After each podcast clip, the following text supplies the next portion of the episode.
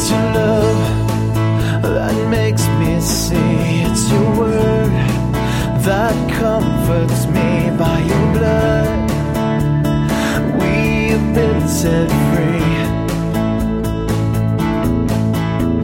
And Lord, give to us a passion for your word.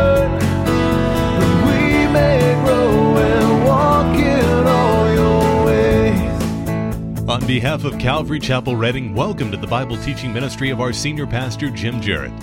Here's Pastor Jim with today's study, designed to help us grow in the Word.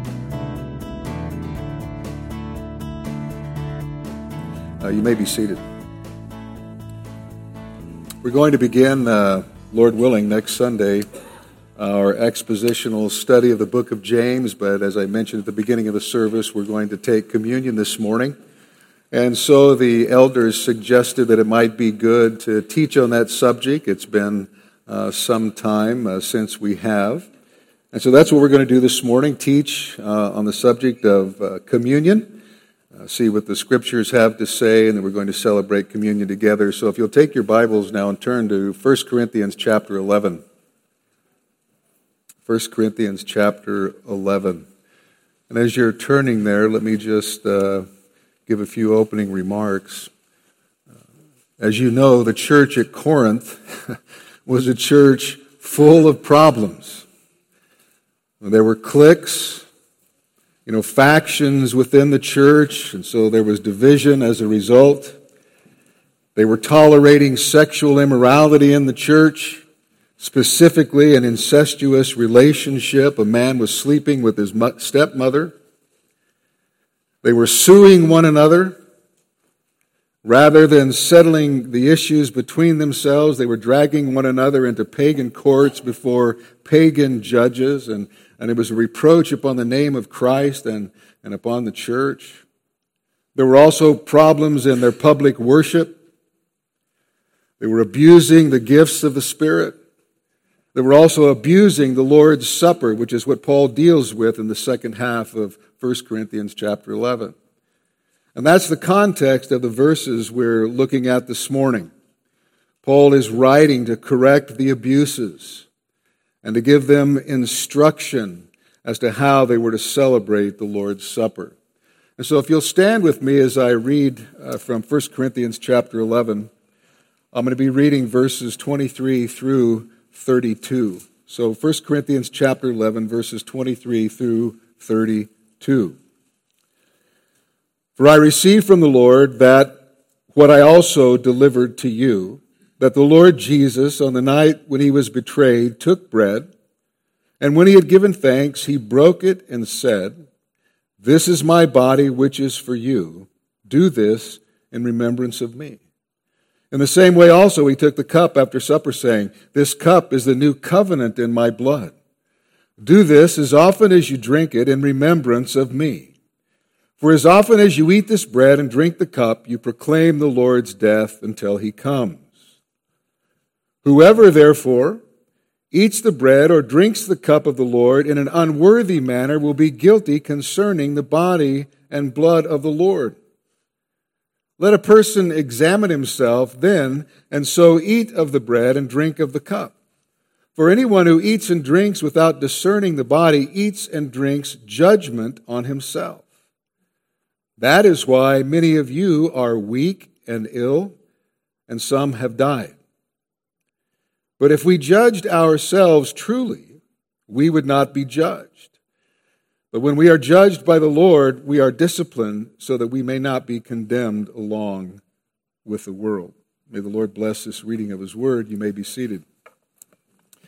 In the early church, before they celebrated the Lord's Supper, it was their custom for the church to gather together for what was called an agape feast or a love feast.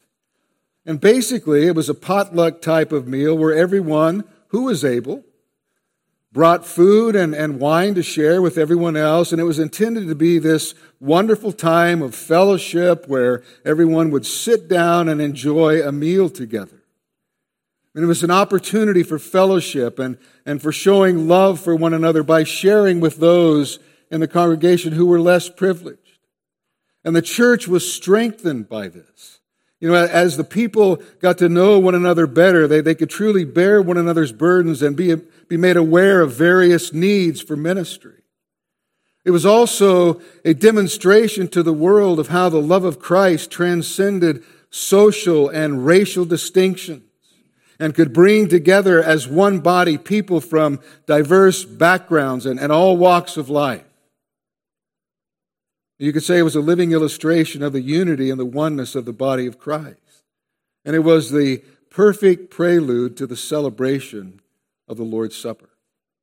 But at Corinth, as most of you know, what should have been a time of fellowship in Christ had deteriorated into something that was fracturing the church and hurting the witness of the entire congregation.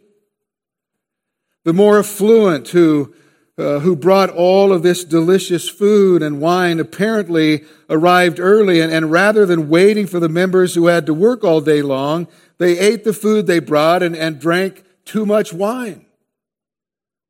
And so by the time the poorer members of the church arrived, who didn't have much to contribute, the dishes on the serving table were empty.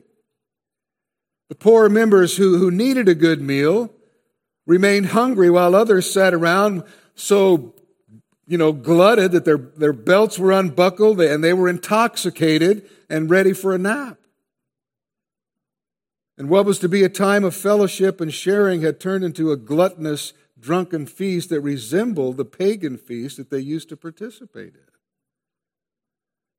And the whole thing was obviously wrong, especially because they went straight from this so-called love feast to celebrate communion. And to follow this lack of regard for one another, this abuse of Christian love and unity with the celebration of communion, was to mock the celebration. In fact, they had turned the love feast into was so offensive to God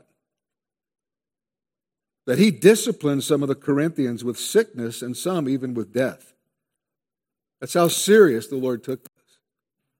I mean, their selfishness, their divisiveness, their tolerating of sin, these things were totally opposite of the grace and unity made available through the cross and the impartiality of God's love. I mean, there was no love in their love feast. In fact, there was sin at the Lord's Supper. And so in this last part of chapter 11, Paul is seeking to correct the Corinthians' abuses of the love feast and the communion service. And he does three things to correct this problem. In verses 17 to 22, which we're not looking at this morning, Paul gives them some constructive criticism and ends in verse 22 with a rebuke. And then he turns from that in verses 23 to 26 to give some corrective instruction. And then in verses 27 to 32, he gives them a sober warning. And we're going to give most of our attention this morning to verses 23 to 32, in fact, focusing mostly on verses 23 to 26, because it's here that we learn what coming together to celebrate communion is all about. But before we get into the actual text, let's talk for a moment about what communion is. The Lord's Supper, or communion, is when we as God's people gather together in obedience to the command of the Lord Jesus to celebrate His substitutionary atoning death and the salvation it provides for all who by grace through faith have trusted in Him alone. And the communion service is one of obedience to our Lord. It's one of remembering Him, worshiping Him, and fellowshipping with Him and with His people. And when we celebrate the Lord's Supper, certain symbolic elements are used. Bread, or today a wafer, some use a cracker. These symbolize Jesus' body given in death upon the cross. And then wine, or for us grape juice, symbolizes His blood shed for our sins. And when we take these symbolic elements and eat them in the communion service, it represents our personal participation in the saving work of Jesus Christ. Well, how did this celebration of communion even come about? Well, it was Jesus Himself who instituted the Lord's Supper. The night before he was to die on the cross, our Lord met with his disciples in the upper room to eat the Passover meal. And the timing of this was not an accident, but rather it was an essential part of God's eternal plan. Throughout the Gospels, we find Jesus telling his disciples that his time had not yet come. And of course, he was referring to the time when he would die for the sins of the world. And so it was not mere circumstances that set the time, but God himself. And that time was to be at the Passover feast. And the reason for this is clearly expressed by the apostle in 1 Corinthians chapter 5, verse 7, where he writes, "For Christ, our Passover lamb, has been sacrificed." And Paul is saying there that the Old Testament event of the Passover, when God spared his people from judgment and delivered them from bondage in Egypt, was a God-given picture of the meaning of the death of Jesus. At the first Passover, as you know, a lamb, which had to be without blemish or defect, was sacrificed in every Jewish home, and its blood sprinkled on the doorpost and lintels of those homes. And when the Lord passed through Egypt that night in judgment, killing all of the firstborn of the land of Egypt, he passed over those houses where he saw the blood of the lamb. And though their children alone were spared. I mean, in effect, the lamb had died as a substitute for the Jewish firstborn. And in the same way, Jesus, the Lamb of God, who shed his blood and died to deliver us, he delivered us from God's death penalty upon sin. And so the first celebration of the Lord's Supper took place during the Passover meal. Of course, tradition calls it the Last Supper, but in reality, it was the first. And at the table during that first Lord's Supper, Jesus said to his disciples, "I have earnestly desired to eat this Passover with you before I suffer." And during the Passover meal, the people would eat from 3 cakes of unleavened bread, and they would drink from 4 cups of wine. And Jesus used these things, which were well known to his disciples, as symbols of the meaning of his impending death. Now, the institution of the Lord's Supper is recorded in Matthew chapter 26, verses 17 to 30, in Mark chapter 14, verses 12 to 16, and Luke chapter 22, verses 7 to 23. But the fullest account is given by the Apostle Paul here in 1 Corinthians chapter 11. And here in 1 Corinthians 11, Paul refers to it as the Lord's Supper in verse 20. But this is not the only term used in the New Testament to describe it. It's called the breaking of bread in Acts 2:42. It's called the table of the Lord in 1 Corinthians 10:21, the Lord's table in the New King James. And in some translations, it is called communion in 1 Corinthians 10:16. And so we may use any of these names and be perfectly biblical. Later in church history, it was called the Eucharist, which simply means thanksgiving. But this word has been adopted by those churches which wrongly teach that the bread and wine in some way become the literal body and blood of Christ. And so this is a term that most evangelicals will avoid using. And you say, well, what is the significance of the different names? Well, the term the Lord's table speaks of grace, God's free, abundant giving. It speaks of God's hospitality toward undeserving sinners. And really, it's the same picture given to us in the parable of the Great Supper in Luke chapter 14, verses 16 through 24. And you remember that account. It was the poor, the maimed, the lame, the blind who sat down to the Great Supper prepared by the Master. And so it is with the Lord Jesus Christ, because he didn't come to call the righteous, but rather sinners to repentance. And what a feast of love and mercy he provides for those who have put their faith and trust in him alone. And so the term the Lord's table speaks to us of the superabundance of God's provision in Christ for undeserving sinners such as you and I. The terms Lord's Supper and communion, they have a slightly different meaning, but suffice it to say they both relate to fellowship and with intimacy with Christ. And the Lord's Supper is an occasion when we ought to enjoy a special closeness to our Lord. And if you remember, it was to the lukewarm church at Laodicea that Jesus extended his invitation. In Revelation 3:20, we read, "Behold, I stand at the door and knock. If anyone hears my voice and opens the door, I will come into him and eat with him and he with me."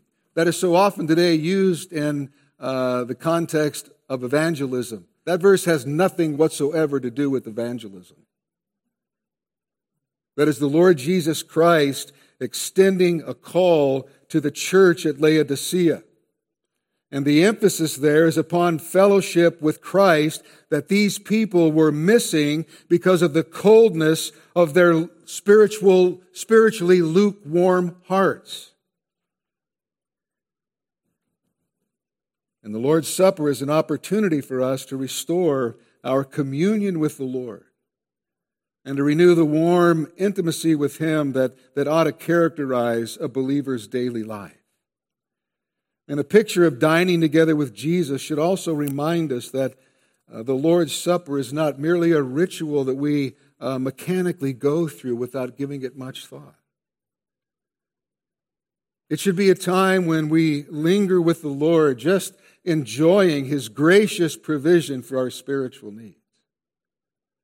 And finally, the term breaking bread, which is used for the Lord's table in Acts 2:42, is a descriptive title with a double meaning. It refers directly to Jesus' death upon the cross, where His body was in one sense broken for our redemption. But it also reminds us that Jesus is the bread of life. The bread of God, John said, who comes down from heaven and gives light to the world, there in John 6:33. In other words, the Lord Jesus is the source of all spiritual life and sustenance. I mean, as Peter said to Jesus in John 6:68, "Lord, to whom shall we go? You have the words of eternal life." And so the Lord's Supper also reminds us of the fact that we are utterly dependent upon Christ for salvation, preservation, and for blessing in this life and glory in the next. With all of this in mind, let's get into the text now. And this is really going to be more of a topical, as it would be a strict exposition. But notice verse 23, where Paul begins to give instruction. He says, "For I received from the Lord what I also delivered to you." And Paul is making it clear for us that what he's teaching on the Lord's Supper is not merely his own opinion. He is passing on to them instruction that is far more authoritative than any man's opinion. What he had to say about the Lord's Supper had come to him by direct revelation from the risen Lord himself. You say, how do we know? Well, he says, "I received it from the Lord." You see, Paul was not at the Last Supper. And as far as we know, he had never been told what went on in the upper room by any of the other apostles. In his letter to the Galatians, Paul says that he didn't learn what he knew of Christ and Christianity from any man. No apostle taught it to him. And he uses the same language that he uses here later in chapter 15, where he says that he delivered to them the gospel which he also received from the Lord, which in Galatians he clearly says he didn't receive from any other man. And neither did Paul read about the Last Supper in one of the four Gospels, because most conservative scholars agree that 1 Corinthians was most likely written before any of the Gospels. And so what we have here is the first biblical record of the institution of the Lord's Supper. The communion service is so important. It is so important to the Lord that Jesus himself instructed Paul as to how it was to be celebrated. So that should make us sit up and take notice and realize that this isn't just a ritual that we go through. This is a very serious matter. Paul says in verse 23, "For I received from the Lord what I also delivered to you, that the Lord Jesus, on the night when he was betrayed, took bread." Now, on the night when he was betrayed gives us the historical setting, which Many of the believers in Corinth may not have known because, as I just said, the Gospels had not yet been written. And so it was against the black backdrop of his betrayal by one of his own, by Judas Iscariot, that Jesus instructed or instituted the Lord's Supper. And next, Paul tells us about the attitude which was uppermost in the mind of our Lord as he instituted that first Lord's Supper. Look back at verse 23 and then the first part of verse 24. For I received from the Lord what I also delivered to you, that the Lord Jesus, on the night when he was betrayed, took bread, and when he had given thanks, he gave thanks. His thanksgiving was not for the bread as a source of nourishment for his physical body, but rather for the bread as a symbol of the atoning sacrifice that was going to take place the following day. At the moment when all of the powers of hell were gathering against him, as he faced the agonies of the Garden of Gethsemane and then the cross itself, the Lord Jesus gave thanks. There was no rebellion against the will of the Father, no complaining about the suffering that he would endure, only thankfulness to the Father for his great grace and mercy toward undeserving sinners. The Lord gave thanks for his own impending suffering and death. I mean, the writer of Hebrews tells us that Jesus, for the joy that was set before him, endured the cross, despising the shame. But the point is simply that the Lord's attitude was one of thanks. And by this, he set an important example for believers, for you and I, to follow as we celebrate communion. Our attitude should also be one of thanks and praise to God who loved us so much that he gave his Son to die for us. Our hearts should be full of thanks and praise that Jesus loved us and gave himself for us, shedding his blood in order to save us from the penalty of our own sin. You see, there's no place for pride at the Lord's table. No place for pride. Only the grateful thanks of sinners who deserve nothing, but received everything by the grace of God in Jesus Christ. The Lord Jesus gave thanks, and so we should too. Let's look back at the verses where we see now the elements used in the Lord's Supper, and we've already alluded to it. He says, for I received from the Lord what I also delivered to you, that the Lord Jesus on the night when he was betrayed took bread. And when he had given thanks, he broke it and said, this is my body, which is for you. Do this in remembrance of me. In the same way also he took the cup after supper, saying, this is the cup of the new covenant in my blood. Do this as often as you drink it in remembrance of me. And so when our Lord took the bread and the wine and said, this is my body, this is my blood, he obviously was not speaking literally. He clearly meant these things are symbolic of what I am going to do by my death on the cross. And he meant from that point on, these elements should be a symbol and memorial of his body killed and in that sense broken on the cross, and of his blood shed for the redemption of our sin. The symbolic elements of bread and wine, like those of the Passover feast, were intended to help us remember this act that purchased our salvation. Jesus' death was a sacrificial death to make atonement for man's sin.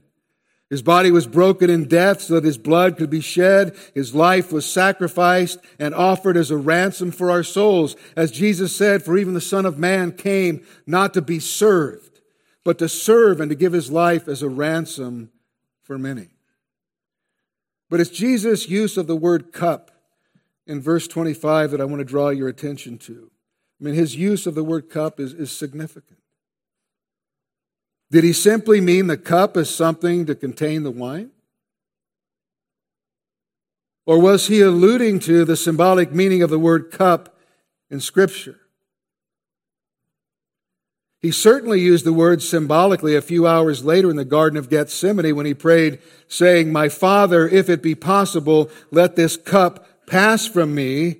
Nevertheless, not as I will, but as you will. It was the thought of drinking the cup of God's wrath against sin that caused Jesus the crushing sorrow recorded in verse 38 of Matthew 26 when he said there in the garden, "My soul is very sorrowful, even to death. Remain here and watch with me." And the sorrow wasn't caused by the thought of death because Jesus didn't have the problem with death that we do. He knew death would restore him to the glory that he had with the Father before creation. He knew that he was going to conquer death, hell, and the grave. Jesus' sorrow was caused by what was involved in his death. And that is what the word cup refers to in his prayer in Gethsemane. Drinking the cup is a phrase in the Old Testament that refers predominantly to God's punishment, his wrath against human sin. Isaiah said in Isaiah 51:17, wake yourself, stand up, O Jerusalem, you who have drunk from the hand of the Lord the cup of his wrath, who have drunk to the dregs the bowl, the cup of staggering." Jeremiah wrote in Jeremiah 25, verses 15 and 16, "Thus the Lord God, the God of Israel, said to me, take from my hand this cup of the wine of wrath, and make all the nations to whom I send you drink it. They shall drink and stagger and be crazed because of the sword that I am sending upon them." So drinking the cup refers primarily to God's punishment of human sin. It refers to his wrath. You see, the Lord Jesus had always known that one day this cup of God's wrath for human sin would be put into his hands. And on the night before his crucifixion, Jesus felt the terrible implications and consequences of it. He would be made sin for us as God laid on him our sin and guilt. God made him, Christ, who knew no sin, to be a sin for us. And in some way that we cannot begin to understand, he was also separated from and forsaken by his Father. Lord Jesus endured the consequences of sin to the utmost extent. In fact, one man said, "So fully did he make himself one with sinful man that he entered into the dreadful state of being forsaken by God, that is the lot of unforgiven sinners. He died our death so that we might live to God." And if all of this was in the mind of Jesus when he spoke of the cup in the Garden of Gethsemane, it would be really surprising if it was not also in his mind in the upper room as he spoke of his blood that would be shed upon the cross. And the point is simply that the cup and the communion service should therefore remind us of the enormous cost that our salvation was to the Lord. It is symbolic of the fact that Christ would be made sin for us, that he died the death that we deserve so that we might live to God. But by the same token, it reminds us also of the riches of his grace and how blessed all those who trust in his atoning sacrifice are. And so the bread and wine are symbolic of what the Lord Jesus did by his death on the cross. His life was sacrificed and offered as a ransom for our souls. This cup, Jesus said, is the new covenant in my blood. It is a covenant made in his blood. The new covenant made in his blood. In other words, it is a covenant put into effect by his atoning death. You see, the blood of bulls and goats cannot take away sin. But the precious blood of Jesus Christ can and does. And Peter said in 1 Peter chapter 1, verses 18 and 19, "You were ransomed from the futile ways inherited from your forefathers, not with perishable things such as silver or gold, but with the precious blood of Christ, like that of a lamb without blemish or spot." You see, on the cross, the new covenant promised by God in Jeremiah 600 years earlier, and even before that to Noah and Abraham, is ratified in the blood of Jesus Christ. In other words, in the same way that a signature with ink confirms or validates a contract or promise today, Jesus signed on the dotted line of the new covenant, so to speak, with his shed blood represented by the communion cup. The new covenant or agreement between God and man was ratified once and for all by Jesus' blood or by his atoning death. And so the cup we take at the communion service is the symbol of both the blood of Jesus Christ and the covenant made in that blood. It is a sign to us of the grace of God and the guarantee of our salvation.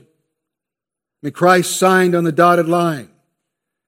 It's a guarantee of our salvation. Christ guarantees it. And so the cross is now central in all of God's dealings with man. It transforms everything. And this is why the Lord Jesus said, "This cup is the new covenant in my blood."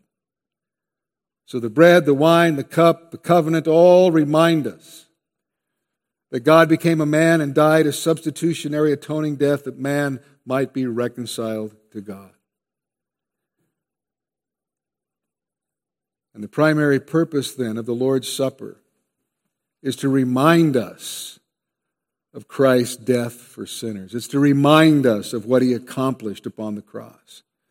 In verse 24, after taking the bread, Jesus said, "Do this in remembrance of me." After taking the cup of wine, he said in verse 25, "Do this as often as you drink it," what?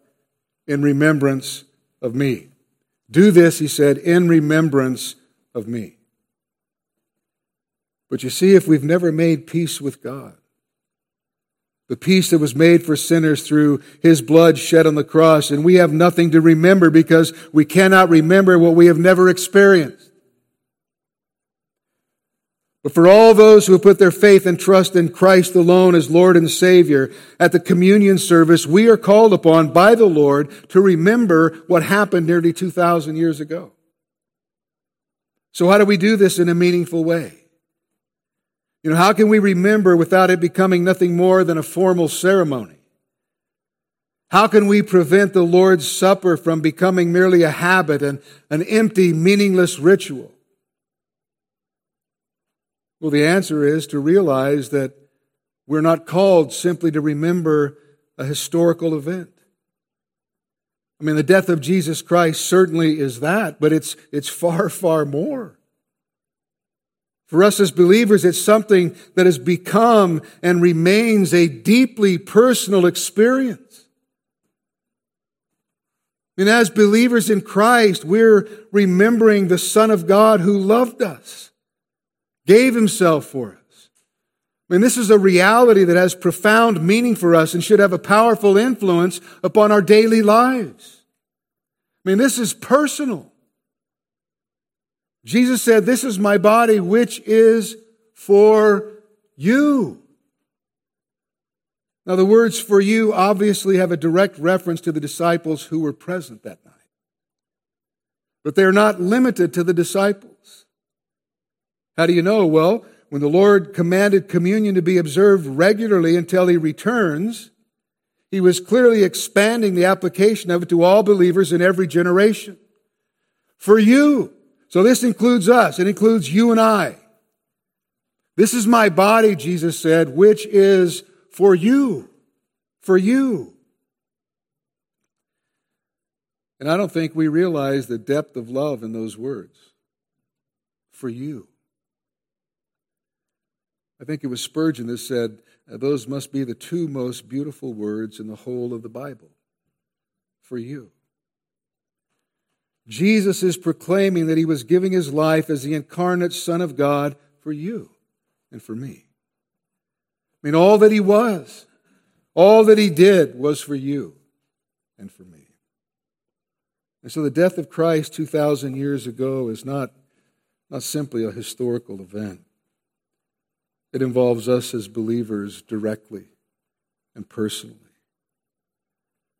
The Lord Jesus said that by his death he was doing something for us of which the bread and wine were reminders. On the cross he took responsibility for our sin and guilt. God laid on him all our violations of his holy law. Jesus became a curse for us, and he did it so that we might be rescued from our sin and rebellion and become the children of God. One man said, as Christians, we are to live our lives in the shadow of the cross. In other words, the declaration made at Calvary of the grace and mercy of God in Jesus Christ is to be remembered in such a way that it touches every facet of our lives. And so when we come to take communion, it's not only a past event that must fill our thoughts, but it's also a present reality, a present experience of the love of God to us in Jesus Christ our Lord. And the communion service will never become a meaningless formality when our minds are focused upon the living Christ and we remember all that He has accomplished for us upon the cross. The Lord's Supper is a remembrance that we're to practice until Jesus comes again. Look at verse 26. Paul says, for as often as you eat this bread and drink the cup, you proclaim the Lord's death. And so every time we eat the bread and drink the cup, we are in fact preaching the great truths of the gospel. It's a wordless proclamation of the gospel. We're proclaiming the fact of the Lord's death. We're proclaiming to our fellow believers that our trust is in Christ alone.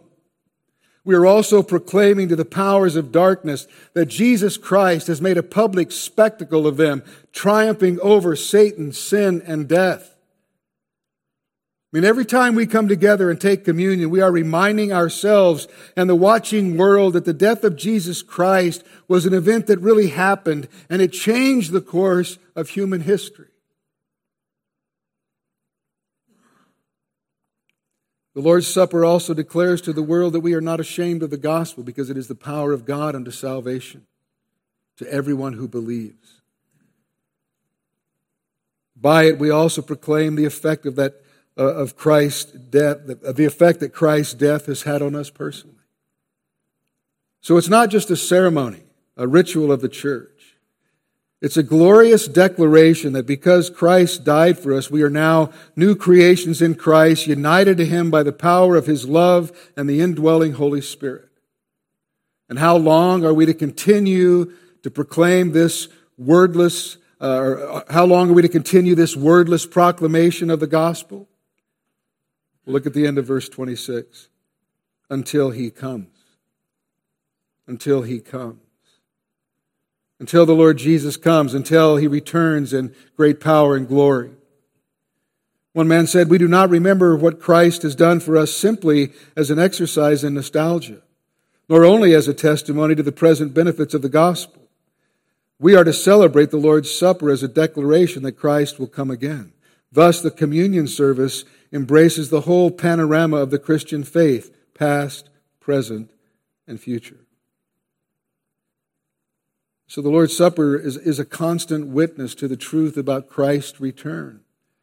And so it should be a service then of confidence and hope. When we celebrate communion, we should be anticipating the Lord's return. I mean, we should be thinking about the day when we will actually see the Lord Jesus and faith become sight. I mean, the victory that Christ won for us will have its glorious fulfillment at the second coming. As Paul told Titus, we're to be waiting for our blessed hope, the appearing of the glory of our great God and Savior, Jesus Christ. And that is certainly what the return of Christ is to us. It is the blessed hope of the church and of the individual believer. And so when we take communion, our hearts and minds should be filled with the joy of the blessed hope, the certainty that Jesus is coming again to take us home to be with Him in heaven forever. And that is the ultimate end of our salvation. When the Lord returns and takes us to be with Him forever, then there will be no need to remember because we're going to be with Him. There'll be no need to look forward because He'll be with us and we'll see Him and be like Him. And we'll go on for all of eternity proclaiming the praises of the Lamb upon His throne. So at the Lord's Supper, we're remembering Christ, proclaiming His death, and looking forward to His return.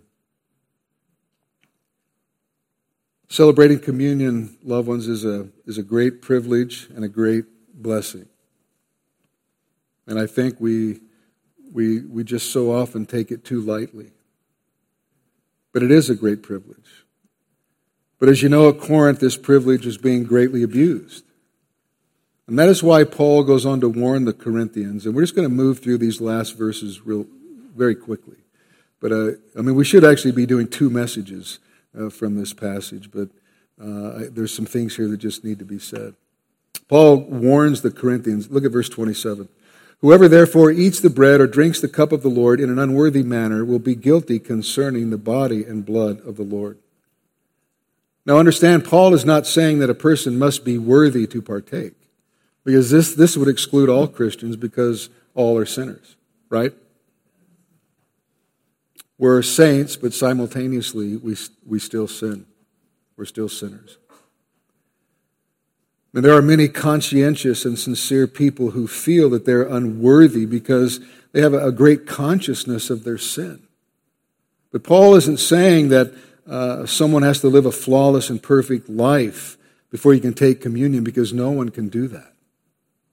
I mean, even with all of the enabling the Holy Spirit gives us, there are times of failure in our lives, times of great weakness and frustration, confusion, and sometimes deliberate sin. And so we're all unworthy to partake of communion. Unworthy in the sense that we're unworthy of any of the Lord's mercy or kindness. But our worthiness is not the issue here. That's not the issue. Paul is not speaking about our personal unworthiness. I mean, when we've been cleansed from our own sin by the blood of Christ, we can come to God in all the worthiness of His Son, Jesus Christ. We are acceptable to God in the Beloved, in Christ. And Paul is speaking here not of personal unworthiness, but rather of personal conduct. He's speaking about coming to take communion in an unworthy manner. I mean, to come to the table in an unworthy manner is to come with the wrong state of mind. I mean, the Corinthians were coming to the table of the Lord with a flippant, selfish, divisive, sin-tolerating attitude and behavior. I mean, every Christian feels unworthy when he comes to the Lord's table. You know, but the believers found acceptance in the worthy one, and in Christ we're worthy to come to the table. You say, well, what does that even mean, coming to the Lord's table in an unworthy manner? What does that even mean? Well, there are many ways a Christian can come to the Lord's table in an unworthy manner today. You can come and during the time of communion think about everything but Christ. You know, you may be occupied with the business of the week, or recalling the latest joke, or thinking about the Sunday afternoon meal, or anxious to get home to turn on the ball game, or looking to see what the lady in the seat in front of you is wearing. We take communion in an unworthy manner if we're not thinking of the Savior and His work, but simply going through a ritualistic service with no reality. You know, it's just no more than a ritual to you. It's something you do. So your heart and mind are not in it. You just go through the motions with no emotion. You take it lightly rather than seriously. You know, you can come in an unworthy manner by wrongly believing that communion somehow in and of itself saves or keeps one saved. You come in an unworthy manner if you come with bitterness or hatred in your heart towards someone. You come in an unworthy manner if you come to the Lord's table without preparing for it. In other words, without searching your own heart for those secret sins and confessing them to the Lord. Listen, the Lord's table is a serious, serious matter. And our thoughts and attention should be riveted on the person of Christ. When we come to take communion, one man said, if we come with anything less than the loftiest thoughts of the Father, Son, and Holy Spirit, and anything less than total love for our brothers and sisters in Christ, we come in an unworthy manner.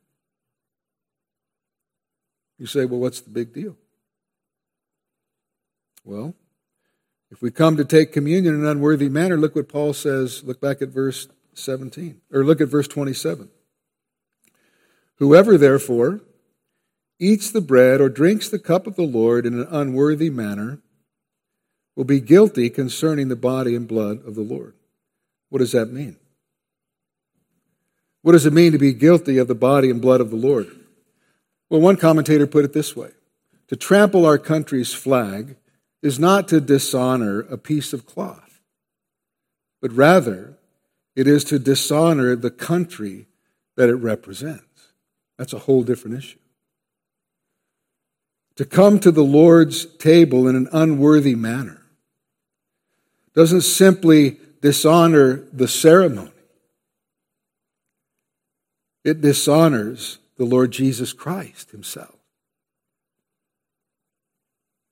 Coming in an unworthy manner means we become guilty of dishonoring his body and blood, which represent his total gracious life and work for us, his suffering and death on our behalf. And we become guilty of mocking and treating with indifference the very person of Christ. Well, how do we keep from coming in an unworthy manner and being guilty of the body and blood of the Lord? Well, look at verse 28. Let a person examine himself then, and so eat of the bread and drink of the cup. Well, what does that mean, to examine yourself? Well, it means to ask God to search our hearts. I mean, to examine our lives, our motives, our attitudes toward him and toward other believers. It means to examine our hearts to discover if there's anything there that shouldn't be there. It's bringing our lives under the private scrutiny of the Lord himself, asking him, Lord, is there anything in me that is unpleasing to you? Search me, try me, know me. It means handle your sin honestly. Don't try to cover it up. Don't try to persuade yourself that it's not there or that it's no big thing. Sin is a big thing to God. And so we need to bring it before him and admit it to him. And then let him cleanse us.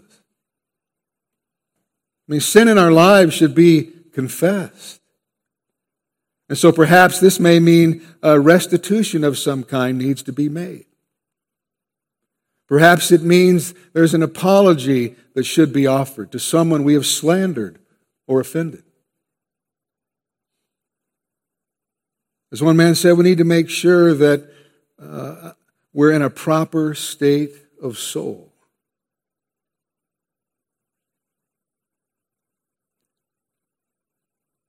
And so the communion service is an opportunity for honest self-examination before the Lord. Which means then the communion service is a special time for the purifying of the church as we all individually examine our lives before him and deal with the sin that is there. And then Paul gives a warning of the consequences of participating in this way, in an unworthy manner. Look at verse 29. Here's the actual consequences. For if anyone who eats and drinks without discerning the body eats and drinks judgment to himself. Wow.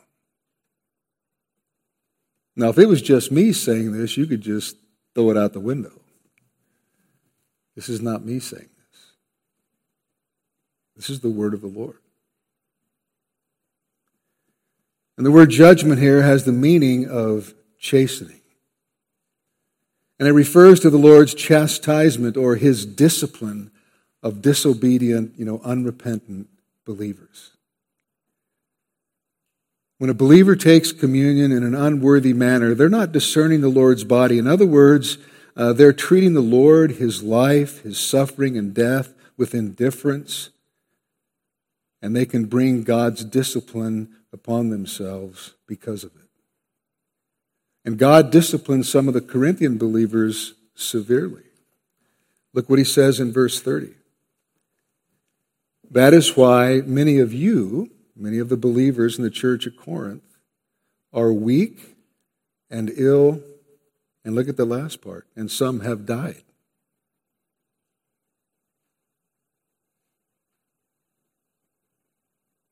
Some have died. In other words, because the Corinthians were taking communion in an unworthy manner, God allowed some of them to become weak and sick, and he actually had some of them die. He took them home to heaven. They had rejected God's tender, loving warnings and discipline. They knowingly persisted in unrepentant sin while at the same time coming and partaking of communion, thus living a flat-out lie, dishonoring Christ. And they continued in this to the point that God said to some of them, look, I can't trust you anymore.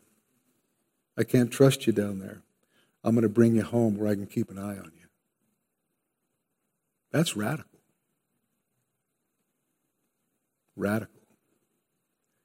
And it's nothing to be taken lightly. Verse 31, but, in contrast to that, if we judged ourselves truly, we would not be judged. If we exercise self-judgment, we deal with our sin. It won't be necessary for God to chasten us. And of course, this just involves being honest. It involves confessing our sin, our wrong attitudes, our motives. And of course, we know that God is faithful and just to forgive us our sin and to cleanse us from all unrighteousness. So if we exercise self-judgment, it won't be necessary for God to chasten us. Verse 32, but when we are judged by the Lord, we are disciplined so that we may not be condemned along with the world. This is how we know the word judged in verse 29 means chastisement and not judgment, because he says when we are judged by the Lord, we are disciplined so that we may not be condemned along with the world. If we come in an unworthy manner and we don't judge ourselves and God judges us, it's not for condemnation. It's for the very opposite. It's to bring us back to him. God often uses pain in our lives to bring us back to him, to get our attention, to bring us back to him. And so God disciplines us to bring us back. It's to encourage us and others in the church to choose holiness rather than sin.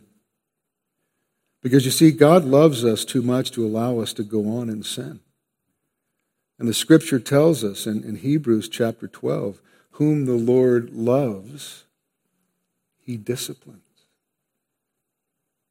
And God loves us, and as his children, he will discipline us because of that love.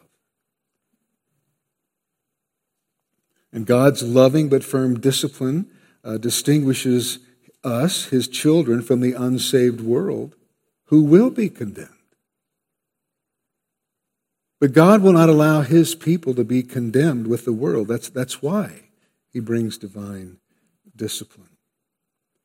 And so Paul is saying here that if we examine ourselves and confess our sin, coming before the Lord in a manner worthy of the occasion, remembering with love and adoration the supreme sacrifice that Jesus made for us, remembering the awfulness of his death under the wrath of God and the power of his life to raise us from our own spiritual death, we're not going to come in an unworthy manner.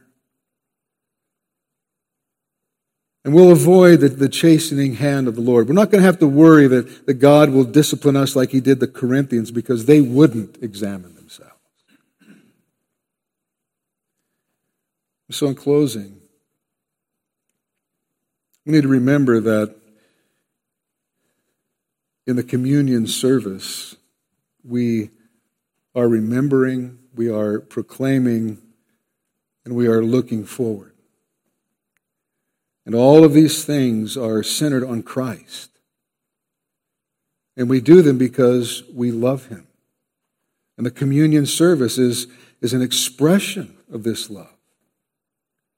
The communion service is a fellowship service in which we have fellowship with Christ and with one another.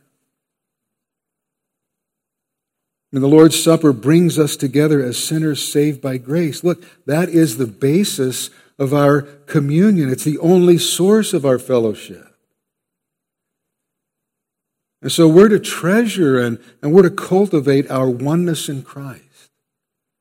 Because in doing so, we reveal and honor Jesus Christ himself. And so, loved ones, don't take the Lord's Supper lightly. Don't take the Lord's Supper lightly. It is one of the most precious gifts that Christ has given to his church. And we want to partake of it together this morning. But before we do, just a couple of things. First of all, it needs to be stated that the Lord's Supper is a public act of worship by the gathered family of those who believe in Jesus Christ, the church. So this is the communion service, the Lord's table, is a family meal. It's a family meal. It's not an act for unbelievers. Unbelievers may be present this morning, and indeed we hope some are, and we welcome you to be present. But to partake of communion, you must belong to the family of God by grace through faith in Jesus Christ. Now, there are some churches that won't allow anyone to take communion who is not a member of that church. I don't believe that's biblical. Communion should be open to anyone who is a believer in Jesus Christ. But it's not open to unbelievers. If a believer in Christ can come, can take communion in an unworthy manner and invite the discipline of the Lord, then we would also have to say if an unbeliever participates in communion, he or she is certainly taking it in an unworthy manner, and they would provoke not just God's discipline, because he only disciplines his children. They would be in danger of God's judgment. It's a serious matter. So we're going to take communion together this morning. The elders are going to pass out the elements as the worship team leads us in a song. And so please hold those elements, and we're going to take them together at the end of the song. During the song, we have opportunity to take our lives before the Lord. Take our lives before the Lord and ask him, Lord, search me, try me, know me. Lord, is there something in my life that shouldn't be there, something not pleasing to you? Some secret sin, some sin that I know I'm not repenting of, or that I know I need to repent of. So we need to ask the Lord to search our hearts and then to confess our sin.